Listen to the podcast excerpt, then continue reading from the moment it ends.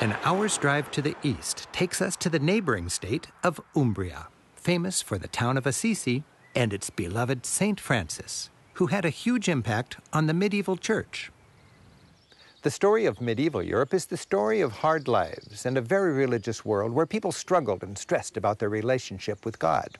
Many thoughtful people entered monasteries and lived lives of quiet prayer and solitude in retreats like this.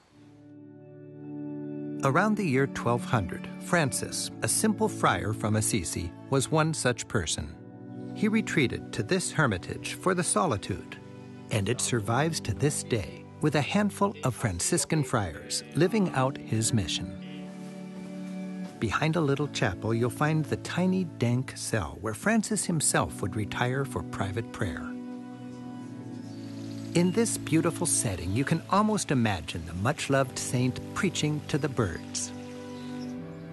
Francis lived in the hill town of Assisi. While the Basilica of St. Francis, where he's buried, dominates the town, we'll visit that later. His story starts here, in the valley below, in the Church of St. Mary of the Angels. It's a grandiose Baroque church. But stepping inside, you realize it's built around a humble little chapel.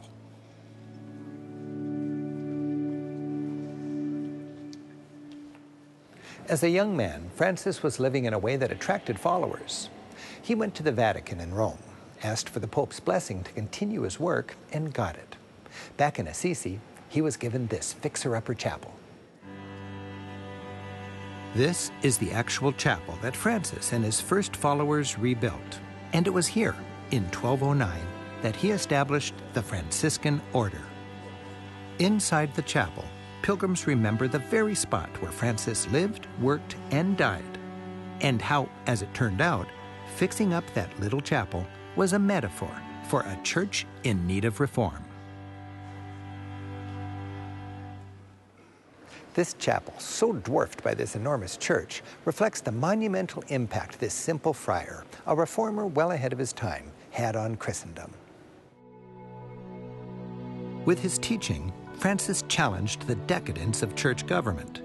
He took Jesus' message of non materialism and simplicity seriously, challenging the wealthy and powerful around him.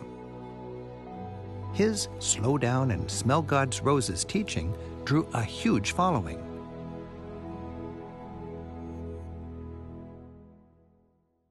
Francis strove to be Christ like. He taught by example, he lived without worldly goods, and loved all of creation.